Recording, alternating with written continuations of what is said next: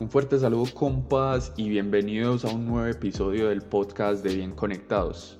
Les habla Johan Sebastián, psicólogo practicante de bienestar universitario en la hermosa sección al oriente. Como siempre, al principio de los podcasts, saludo a nuestros compañeros de la sede Son Son. Y para los que no saben, les cuento que desde Psicoorientación también acompañamos la sede del Alma Mater allá en ese municipio ubicada entre las lindas y frías montañas del oriente antioqueño. Bueno, seguimos con esta serie de sexualidad y amor responsable. En el capítulo pasado hablamos de las nuevas masculinidades, un tema que me parece súper interesante y que espero que los haya inquietado e interesado por conocer más. El día de hoy vamos a conversar sobre la diversidad sexual, que está presente en todos los aspectos de la vida, algunas veces genera acuerdos, en otras ocasiones genera desacuerdos y representa uno de los principales conflictos actuales en nuestra sociedad moderna. Cualquier tipo de diversidad, ya sea étnica, cultural o sexual, implica el desarrollo de valores como la solidaridad y el respeto por la diferencia. Y como siempre lo digo, sí, compas, estamos en la universidad y no podemos ser ajenos o distantes a estos temas. Es compromiso de todos aprender, debatir y reflexionar. Entonces, ¿qué es eso de la diversidad sexual?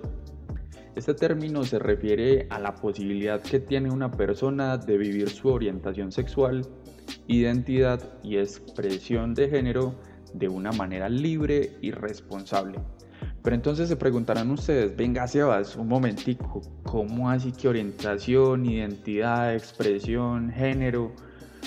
¿Qué es eso? Bueno, vamos despacio. Porque para hablar de diversidad se debe aprender primero un poco sobre estos conceptos para diferenciar qué elementos la componen. Si vamos a hablar de sexualidad, comencemos por el principio. Los seres humanos nacemos, y como todos los animales venimos con unos órganos sexuales. Esto sería el sexo biológico. Todas esas características físicas que se usan típicamente para asignar el género al nacer, como lo son los cromosomas, los niveles hormonales, los genitales internos y externos y los órganos reproductores. Entonces, esto sería el sexo biológico, macho o hembra. Sin embargo, no debemos olvidar que hay personas intersexuales que pueden nacer con los dos órganos sexuales a la vez. Por otra parte, cuando hablamos de género, nos referimos a los aspectos que la sociedad le atribuye a una persona, diferenciando entre lo masculino y lo femenino en base a esas características biológicas. Es decir, es lo que la sociedad espera que piense, sienta y actúe alguien por ser hombre o por ser mujer, u otras categorías no binarias. Pero venga, espérate un momentico. Binario, no binario, trinomio cuadrado perfecto. Hay unas formas de entender el género. El binario o genderista es un modelo clásico que solo dice que existen dos géneros y que estos dos son los naturales. Sin embargo, eso ya pasó de moda hace rato, porque por otra parte están los que piensan que el género es fluido, el gender fluid, lo que genera un espectro de diversidades, una gran paleta de colores, no solo pensar en blanco y negro. Bueno, entonces, si ya hablamos de género, ¿qué es entonces la identidad de género? La identidad de género o identidad sexual se refiere a quiénes somos, cómo actuamos, cómo nos perciben y cómo nos sentimos con nosotros mismos. Lo construimos con el tiempo y puede ser cambiante. La cultura y la sociedad en la que estamos pueden influir en nuestra identidad, pero finalmente la identidad es algo íntimo y no debemos encajar necesariamente en esos estereotipos. La identidad de género puede fluir entre lo masculino y lo femenino. No existe una norma absoluta que lo defina. Pensar lo contrario ha llevado al rechazo y a la discriminación. En relación al género está también la expresión del género, que es cómo nos mostramos al mundo a través de nuestro nombre, cómo nos comportamos, interactuamos y de cómo nos vestimos. Lamentablemente las opciones de ropa en nuestra sociedad aún siguen siendo muy binarias, pero esto poco a poco ha ido cambiando con el tiempo.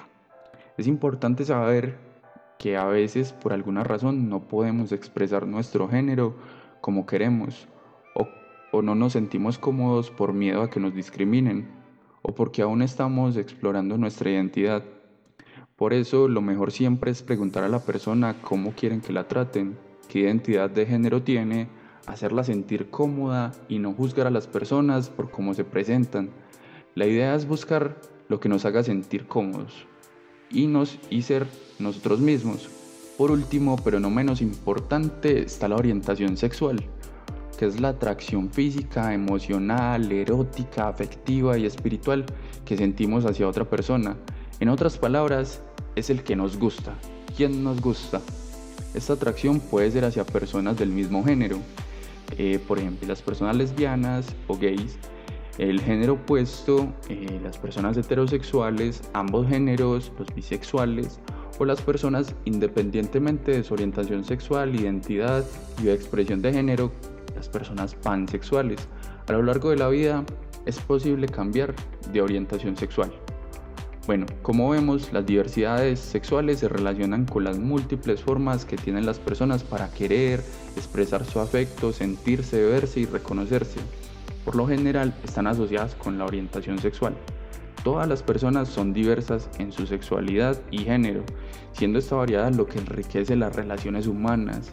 Sin embargo, muchas veces ocurre discriminación y violencia contra las personas que no se sienten o se expresan como los otros llaman lo común, el estigma, esas actitudes o respuestas negativas hacia lo diverso o diferente, común en una sociedad conservadora como la nuestra, que aún no asimila la existencia de la diversidad, quedándose con un paradigma heteronormativo que no reconoce la pluralidad, pensando que siempre debe corresponder a cómo nacimos y a los órganos que tenemos si quieren profundizar en esto, pueden buscar términos como el genderismo, el heterosexismo, que son estas ideologías conservadoras que aún piensan así. La universidad tiene un compromiso de rechazo a estas discriminaciones. El estigma y el rechazo pueden causar problemas de estrés, baja autoestima, malestar emocional, aislamiento, depresión, entre muchas cosas, haciendo que las personas diversas sean más vulnerables a problemas de salud mental y física y asimismo a ser más susceptibles de experimentar violencias basadas en género. Recuerden, para evitar la discriminación y apoyar la udiversidad, no hagan suposiciones sobre la orientación sexual o identidad de género de otras personas. Exprésate en contra de la homofobia, la transfobia y la agresión o discriminación a la comunidad LGBTIQ. Pronúnciate en contra del los insultos a esta población, apoya a las personas, lee, aprende y genera debate sobre estos temas. Y bueno compas, hasta acá el episodio del día de hoy de Bien Conectados. Como siempre, compartan, difundan, rueden el mensaje. Nos vemos en un próximo episodio y les mando un fuerte abrazo.